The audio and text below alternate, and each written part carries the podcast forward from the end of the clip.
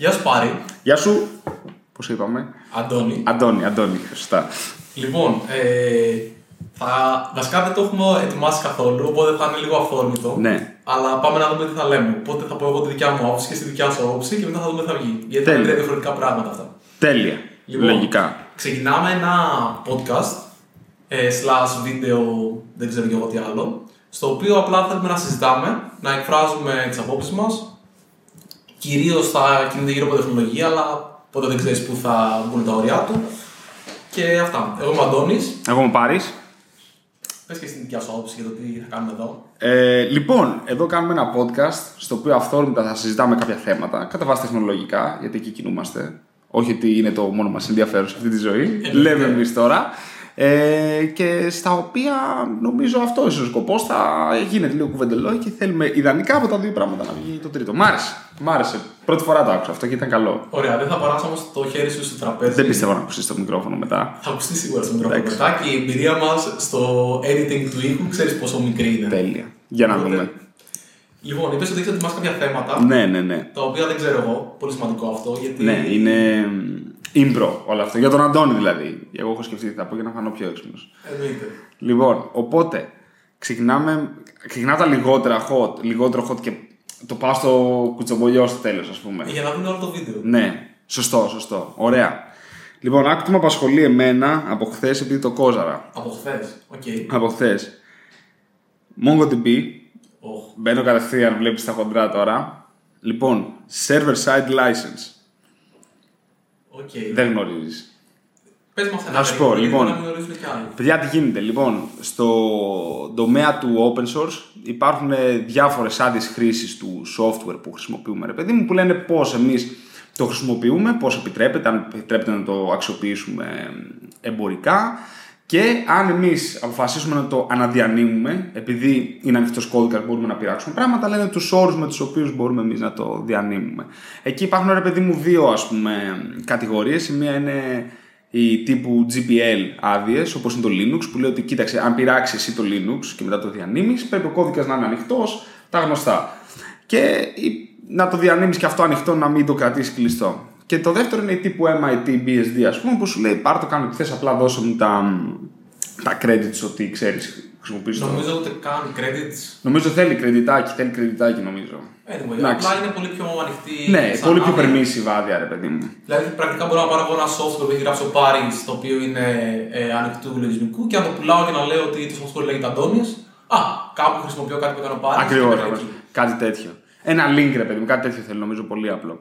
Οπότε και τώρα έχουμε τη MongoDB που έκανε την εξής μαγιά πέρυσι, που ψηλό έκανε backfire και θέλω να συζητήσουμε. Έφτιαξε μια καινούργια άδεια δικιά της, τη Server Side Public License, αυτό νομίζω είναι ολόκληρο το όνομα, η οποία δεν έχει γίνει καν αποδεκτή από το τέτοιο των αδειών. Η οποία τι λέει, λέει όχι μόνο αν, διανύ, αν φτιάξεις καινούργια version της MongoDB και τη διανύμεις πρέπει να πας, αλλά ακόμα και αν δίνεις MongoDB as a service, τότε αυτό το MongoDB as a service πρέπει να είναι όλο open source. Και διάβαζα κάπου ότι του στείλει ακόμα και τα UI και όλα αυτά πρέπει να είναι open source. Ακραίο.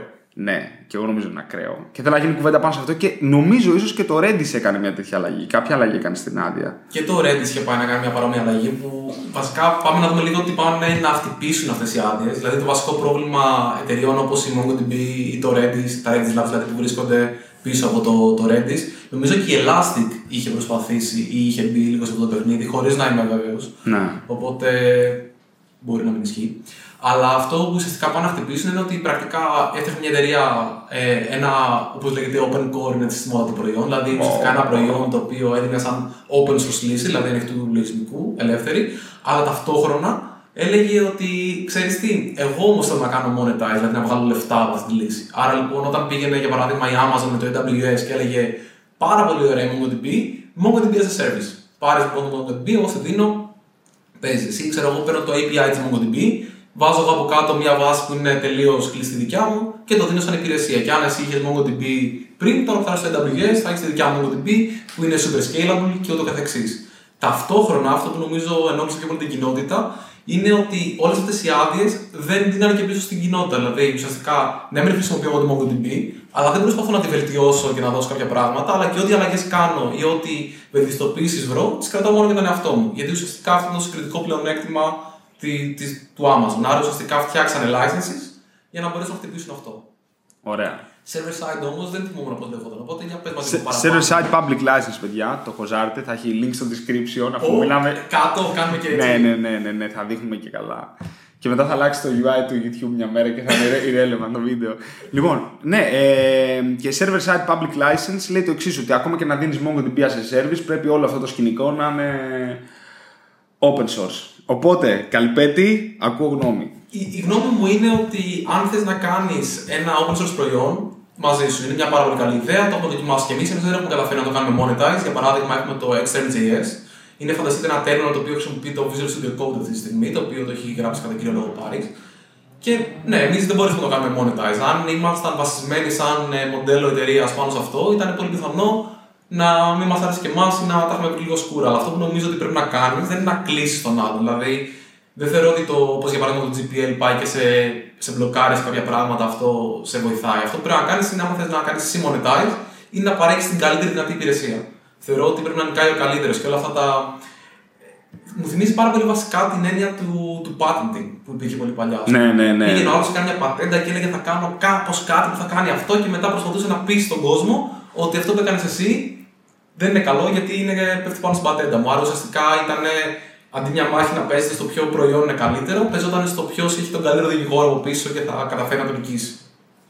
Οπότε εγώ το βάζω στην ίδια κατηγορία αυτό. Θα πιστεύω ότι μαζί σου κάτω από το προϊόν, μαζί σου δώσε ένα enterprise ή όπως θέλεις μοντέλο ή ενδεχομένως ένα SaaS μοντέλο τύπου πάρ το τρέξω μόνος σου ή θα σου τρέξω εγώ, που είναι και αυτό μια λύση συνηθισμένη, αλλά κάτι καλύτερο από τον άλλον. Δηλαδή μην, μην δώσεις καν την ευκαιρία στον ανταγωνιστή σου που λέγεται Amazon να το κάνει. Θα μου πεις, OK, δεν μπορείς να ανταγωνιστεί την Amazon, αλλά πιστεύω, ας πούμε, ξέρω εγώ, το μοντέλο που έχει για παράδειγμα η MongoDB με το Atlas είναι ένα πάρα πολύ ωραίο μοντέλο. Εγώ, άμα θέλω να πάρω να τρέξω MongoDB, θα πάω στο Atlas, που είναι ουσιαστικά το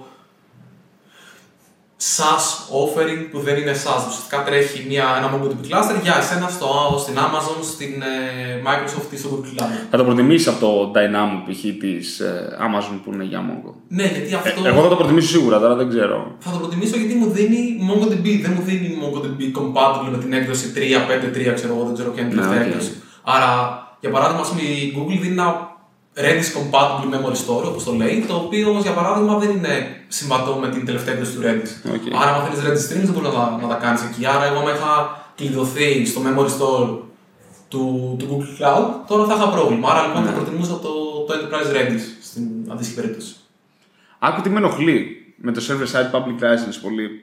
Πολλά από αυτά τα projects, βλέπε Redis, βλέπε, δεν ξέρω αν και η Mongo πέφτει σε αυτή την περίπτωση, δεν ξέρω την ιστορία. Ξεκινάνε σαν κάτι το οποίο είναι ρε παιδί μου για τον ελεύθερο χρόνο σου. Λες, εσύ, α, κάτσω να φτιάξω κάτι ρε παιδί μου. Έτσι, το χρειάζομαι, το χρησιμοποιήσω στην εταιρεία μου, στη δουλειά μου. Και μετά αυτό το πράγμα γιγαντώνεται επειδή έχεις κάνει κάτι, κάτι καλά.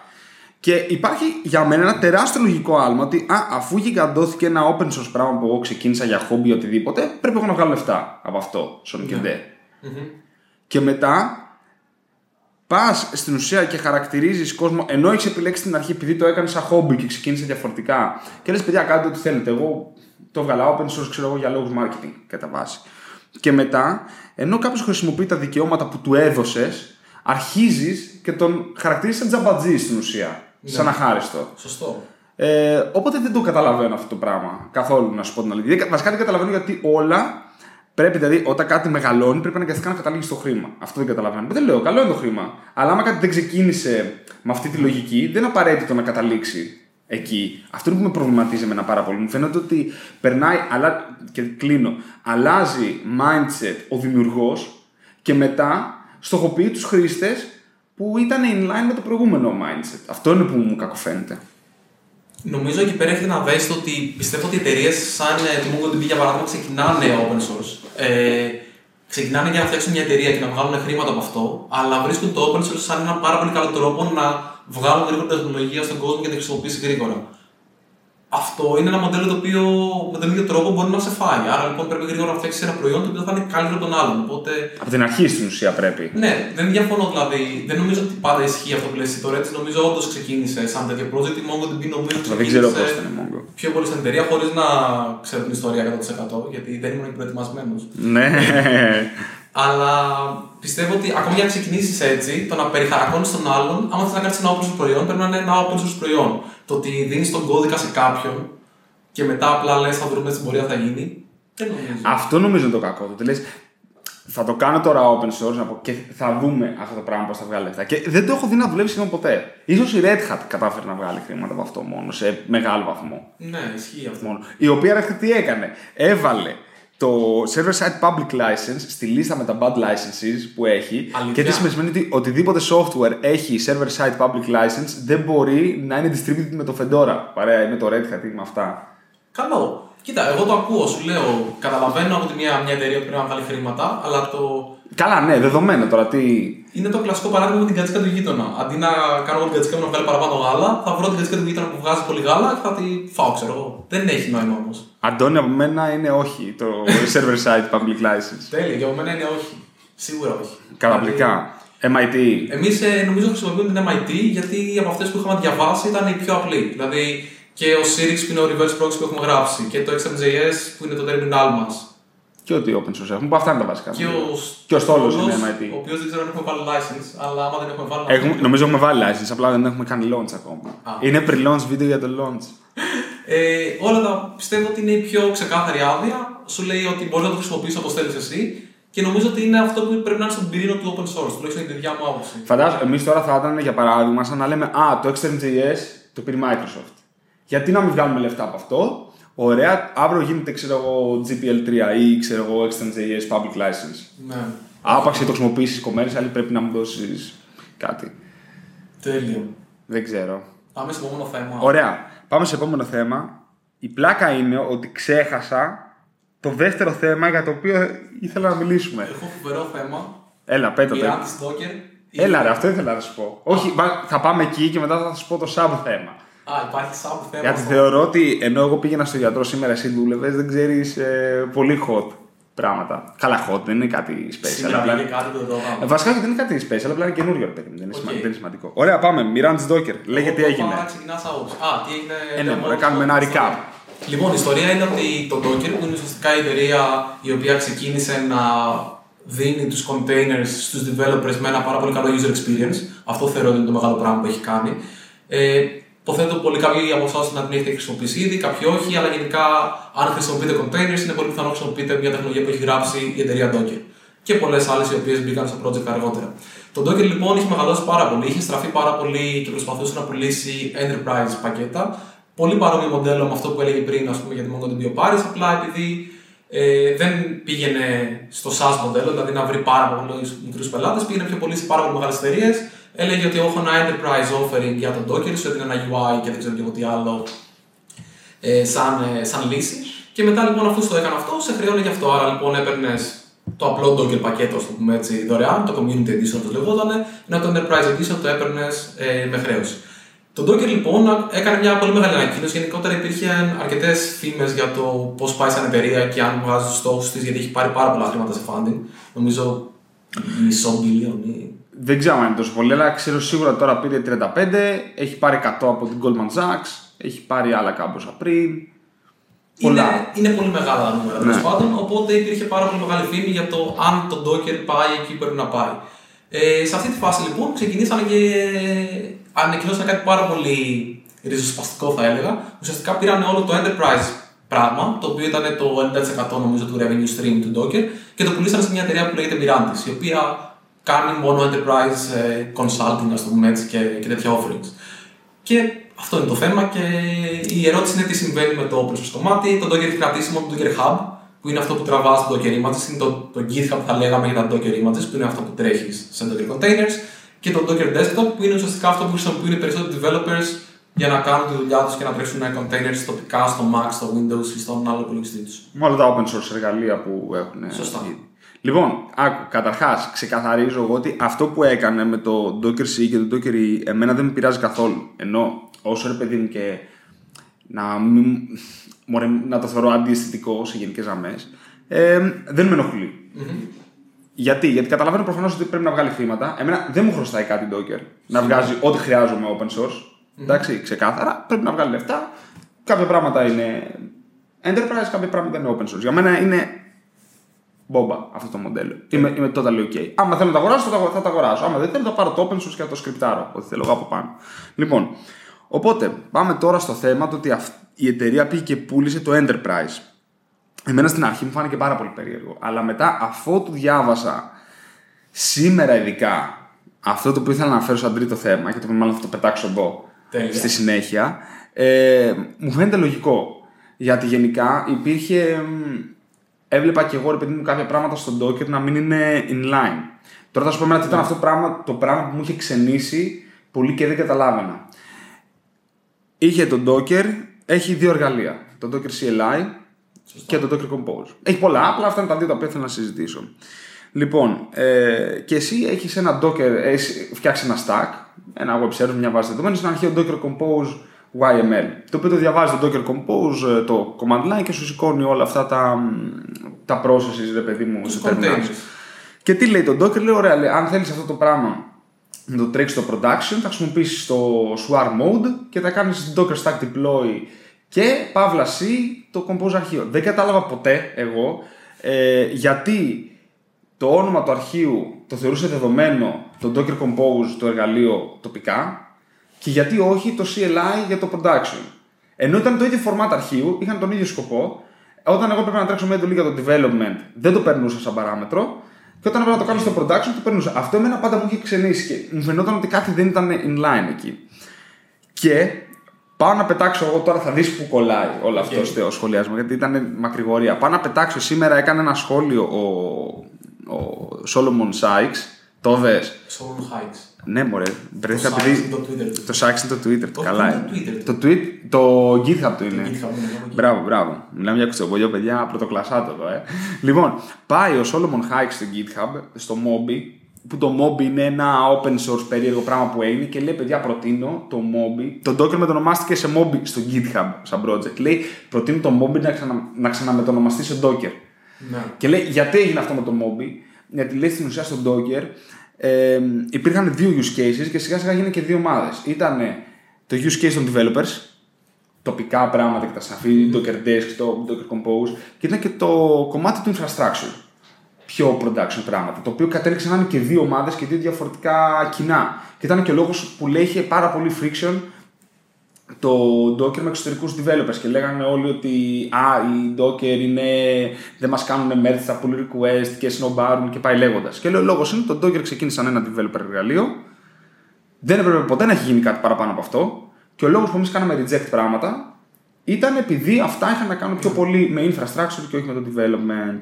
Οπότε κλείνω όλο αυτό τον τεράστιο κύκλο Ναι. και έχω να πω ότι εμένα μου φαίνεται πάρα πολύ καλό και λογικό γιατί στην ουσία εν τέλει Απλά πέταξα πάρα πολύ ιστορία και τέτοιες. Νομίζω ότι αυτό το οποίο έκανε το Docker πουλώντας το πράγμα στη μοίρά της είναι να πάρει αυτά που ήταν ξεχωριστά, σου λέω που ακόμα και στο user experience φαίνονταν ότι είναι διαφορετικά αυτά τα δύο τα πράγματα και να τα σπάσει σε δύο διαφορετικές εταιρείε, διαφορετικό revenue stream, διαφορετικά τα πάντα. Τώρα, εγώ έχω πάρα πολύ απορία πώς περιμένει να βγάλει λεφτά από το Docker Hub. Αυτό είναι super Γιατί έχω, ενδιαφέρον. γιατί έχω πάρα πολύ απορία πώς θα βγάλει λεφτά από το Docker Hub, γιατί υπάρχει το GitHub Package, ε, GitHub Packages ψηλομετονομάστηκε τώρα που έγινε General Αν Available. δεν είναι registry. Είναι GitHub packages πλέον. Μπορώ εγώ τζάμπα κάποια gigabytes να τα βάλω στο GitHub Docker Images, Οκ. εκεί που έχω και τον κώδικά μου. Ε, AW, ε, ECR, πώς λέγεται. Όχι ECR, έτσι δεν λέγεται. ECR. Ναι, Γενικά το όλοι οι ECR. cloud providers. Όλοι. Το DigitalOcean τώρα έβγαλε. Ε, μέχρι και η κουτσή Μαρία. Οπότε δεν ξέρω γιατί και πώς περιμένει να βγάλει λεφτά από το Docker Hub. Θα ήθελα να πληρώνω Docker Hub, δεν κάνω πλάκα. Θα ήθελα, αλλά άμα μπορώ να το έχω τζάμπα κάτι από κάποιον άλλον. Managed, σίγουρα. managed, managed, όχι να το στήσω εγώ. Δεν ξέρω, τι λες. Νο, νομίζω βασικά, βασικά να, το, να πω και εγώ λίγο την άποψή μου πάνω στο τέτοιο. Ε, θα συνεχίσω σε αυτό το ότι δεν ήταν κάποια πράγματα συγχρονισμένα και θα πω για παράδειγμα, ας πούμε, το Docker είχε πάρα πολλά ε, community events, δηλαδή events για την ε, κοινότητα. Για παράδειγμα, στην Αθήνα τρέχουμε εμείς στο Docker Meet τα τελευταία 4-5 χρόνια. Ναι, ναι, ναι, ναι, ναι, πενταρού. Πενταρού πλέον. Ναι. Άρα σας περιμένουμε στο επόμενο. Αλλά πέρα από αυτό, ε, ουσιαστικά ενώ είχε κάποια events τα οποία ήταν γύρω από την κοινότητα, η οποία μάλλον θα έπρεπε να περιστρέφεται γύρω από το open source κομμάτι, από το community edition, δηλαδή κομμάτι του Docker, το οποίο θα ήταν αναμενόμενο και το οποίο και εμείς στην Αθήνα προσπαθούσαμε στο μεγαλύτερο δυνατό βαθμό να το κρατήσουμε. Αυτό που ουσιαστικά αντιτιθόταν με μια ομάδα που ήθελε να σπρώξει παραπάνω το enterprise κομμάτι. Το οποίο κακά τα ψέματα μια εταιρεία θέλει να πουλήσει, πολλοί ήταν enterprise, άρα λοιπόν ουσιαστικά Λογικό είναι. προσπαθούσαν να πουλήσουν το enterprise στην κοινότητα και κάπου εκεί πέρα νομίζω υπήρχε ένας κανιβαλισμό. Δηλαδή υπήρχαν ομάδες μέσα στην εταιρεία του Docker οι οποίες προσπαθούσαν να φτιάξουν καλύτερα εργαλεία για developers και υπήρχαν και ομάδες οι οποίες προσπαθούσαν να βοηθήσουν την εταιρεία να βγάλει χρήματα. Και αυτό νομίζω σε αρκετές περιπτώσεις είχε μια, ε, μια εσωτερική κόντρα, να το πω έτσι. Το οποίο είναι πολύ ενδιαφέρον γιατί, άμα σκεφτείς, οι περισσότερες ομάδες που έχουν πάει στην Mirantis, γιατί ουσιαστικά οι υπάλληλοι του, του Docker χωριστήκαν στις εταιρείες. Οι περισσότεροι υπάλληλοι που είχαν κάνει με το Enterprise έχουν πάει στο, στη Mirantis και στο Docker έχουν μείνει υπάλληλοι που είχαν να κάνουν με τα developer εργαλεία. Πολλοί και νομίζω ότι είμαι και εγώ σε αυτήν την ομάδα ανθρώπων πιστεύουν ότι αυτό ουσιαστικά είναι μια στροφή του Docker στις ρίζες του. Ναι, ναι, back, back to the roots. Είναι δηλαδή ουσιαστικά μια προσπάθεια να γυρίσει πίσω στον Docker σε αυτό. Το πώς θα το θα, θα βγάλει χρήματα αυτό μπορεί να είναι το hub. Το hub ε, θα μπορούσε να υπάρχει στο Docker Cloud, που ήταν ένα προϊόν το οποίο αγοράσανε. Ουσιαστικά μπορούσες να τρέξεις containers σε οποιοδήποτε cloud μέσω του TumTum. Ναι, ναι, ναι, ναι. Αυτό το κάνουν το Docker Cloud και μετά το κλείσανε γιατί ουσιαστικά αυτό κανιβάλιζε το enterprise business. Τώρα που δεν υπάρχει πλέον το enterprise business να κανιβαλίζει τέτοιου είδους προϊόντα, θεωρώ ότι θα μπορέσουν πιο εύκολα να, να βγάλουν προϊόντα τα οποία θα μπορέσουν να σερβίρουν περισσότερο κοινό. Άρα, εγώ το βλέπω πολύ αισιόδοξα. Καταλαβαίνω ότι είναι πάρα πολύ δύσκολο και γενικά είχαμε πολλούς φίλους μέσα στην εταιρεία με τους οποίους κάποιοι έχουν πάει στην Τυράννη τώρα. Και εντάξει, υπάρχει ένα κλίμα πιο στενάχωρο, πιο περίεργο. Αλλά νομίζω ότι είναι ένα, ένα πολύ εύκολο να κάνει reboot, ας πούμε. Μια πολύ καλή ευκαιρία να κάνει reboot το Docker τώρα και γενικά είμαι πολύ αισιόδοξο για το τι θα μας φέρει αυτό. Λοιπόν, ξέρεις τι θέλω να κάνουν. Για πες. Λοιπόν, θέλω πάρα πολύ με τον ίδιο εύκολο τρόπο που πάω εγώ και λέω φτιάξε μου ένα Kubernetes cluster. Μικρή παρένθεση, παιδιά, το Kubernetes είναι ένα ανταγωνιστικό προϊόν του Docker για το production που έχει φτιάξει Google και χρησιμοποιεί όλος ο κόσμος για κάποιο λόγο. Τι να το λέγα ανταγωνιστικό, αυτό είναι και μια άλλη άποψη. Είναι ένα, Ανταγωνιστικό για το production κομμάτι, βασικά να το πω έτσι. ένα διαφορετικό προϊόν από το Docker Swarm. Είναι ένας orchestrator. Παίρνει ένα cluster και τρέχει containers μέσα στο cluster. Αυτό το κάνεις είτε με το Docker Swarm, που είναι η λύση του Docker, είτε με το Kubernetes. Από εκεί και πέρα, στο Kubernetes τρέχει Docker από κάτω. Δηλαδή είναι. Ναι, όχι, όταν στο Docker στο production εννοώ, ρε παιδί μου, εννοώ θα επιλέξεις έναν από τους δύο τρόπους. Σωστά, αυτό. σωστά. Ε, πάλι χτύπησα το τραπέζι, να δούμε τώρα. Λοιπόν, θα ήθελα πάρα πολύ, επειδή το Kubernetes για μένα είναι πάρα πολύ περίπλοκο και είναι εύκολο να κάνεις πράγματα λάθος, κάτι γνώμη μου πάντα, ε, ενώ στο Docker Swarm δεν γίνεται. Θα μ' άρεσε πάρα πολύ να δω μια στροφή σε μικρές εταιρείες τύπου 5, 10, 20 άτομα με ένα κλικ, φτιάξεις ένα κλαστεράκι. Πώ είπες πριν για το Atlas της MongoDB, κάτι αντίστοιχο για Docker Swarm. Να σου πει, φτιάξε μου τρεις servers, τέσσερις, να μπορώ εκεί πάνω, ξέρω εγώ, να τρέχω τις εφαρμογές μου με 250 δολάρια το μήνα σύνολο και να μην φάω όλα με αυτά τα λεφτά στο χερόκου που θα είναι πανάκριβο. Αυτό. Και εκεί πέρα θα είχε ενδιαφέρον πάρα πολύ. Δεν χρειάζεται να είναι καν Swarm, θα μπορούσε να είναι Kubernetes. Θα μπορούσε να μην σε νοιάζει καν το τι τρέχει από κάτω. Πιθανόν. Όχι, ναι, ναι, πιθανόν. Εγώ απλά να τρέχω με τη λογική Docker που έχω σαν developer. Αυτό εννοώ. Εντάξει, ναι, δεν με νοιάζει. Τι...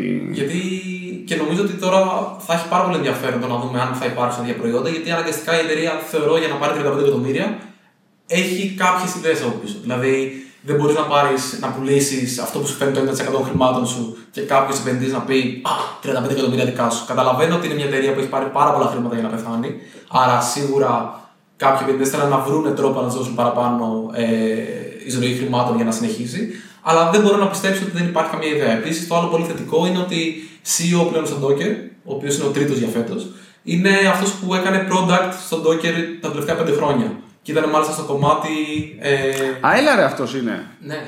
Και Τον ήταν είχα στο δει σε ένα κομμάτι Docker των Meetup open αυτό. source, ε, εργαλείων. Οπότε είναι πάρα πολύ ενδιαφέρον γιατί ουσιαστικά Τίμιος είναι, τον θυμάμαι αυτόν. Πολύ καλός. Έχουμε μιλήσει και μαζί σε DockerCon, στα συνέδρια δηλαδή, που κάνουν τα Docker τα ετήσια.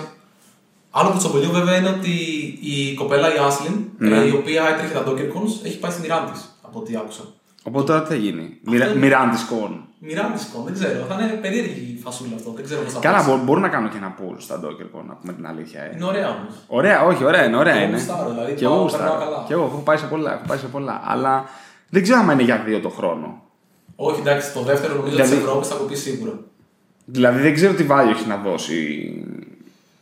Από την άλλη, άμα γυρίσεις σε πολύ community based και community driven εργαλεία, θέλω ότι έχει πολύ ενδιαφέρον να δούμε πώς θα πάει αυτό. Αν δεν έχεις συνέχεια σε αυτό το θέμα, μόλις μου ήρθε τρίτο, να το πετάξω. Προλαβαίνουμε ή μήπω πρέπει να κλείσουμε. Ε, πόση ώρα τραβάμε; Πρέπει να είμαστε στο 15 λεπτό. Ωραία, ωραία. άκου. Ένα Θα, γρήγορο. θα το κλείσουμε. Όχι, όχι, θα το κλείσουμε για να αφήσουμε cliffhanger ε, για το επόμενο. Και είμαι, είμαι σίγουρος, δηλαδή θα, θα στο σκάσω την επόμενη φορά. Ωραία, οπότε κάπου εδώ να το Ναι. ολοκληρώσουμε. Ευχαριστούμε πάρα πολύ που μας ακούσατε. Δηλαδή, αν μας ακούτε μέχρι τώρα, σημαίνει ότι μας αντέξατε. Ναι. Το οποίο είναι ό,τι πιο αυθόρμητο έχουμε κάνει τελευταία αυτό το βίντεο. Ε, θα, θα το πούμε ότι θα είναι εβδομαδιαία για να κάνουμε commit σε αυτό. Εγώ Ναι, δεν ναι, ξέρω. ναι, και, και εγώ θέλω, και εγώ θέλω. Δηλαδή, ιδανικά την επόμενη Πέμπτη, το οποίο σημαίνει μόλις έκανα commit θα γίνει release σήμερα το βίντεο. Οκ. Ε, μάλλον την επόμενη Πέμπτη θα έχουμε, θα έχουμε το επόμενο. Τέλεια. Το οποίο το σημερινό αποφασίστηκε σε μια μέρα. Μου ήρθε ένα μήνυμα από σένα χθες. Ναι. Και Ήταν μου λέει κατά Αντώνης, τις 12, όχι. Ήταν... Δεν θυμάμαι. Και μου λέει πάρει θέλω να κάνουμε τέτοια. Θέλω να κάνουμε εκπομπή. Και εγώ λέω εννοείται. Και κάναμε εκπομπή. Τέλεια. Λοιπόν, οπότε ευχαριστούμε πάρα πολύ. Ελπίζουμε να το κρατήσουμε αυτό. Ε, θα βρίσκουμε συνεχώς θέματα τα οποία θα είναι αυτό λίγο επικαιρότητα, λίγο τεχνολογία, ίσως και είναι και κάποια Νομ- άσχημα. Νομίζω ότι είναι αυτά που έτσι και αλλιώς συζητάμε μεταξύ μας. Απλά ψιλογίνεται public και λίγο πιο οργανωμένα, ρε παιδί μου. Και λίγο πιο έτσι. Με λιγότερες βρισχές. Αυτό, ναι. Ναι. Έγινε. Λοιπόν, Ευχαριστώ τέλεια. πολύ.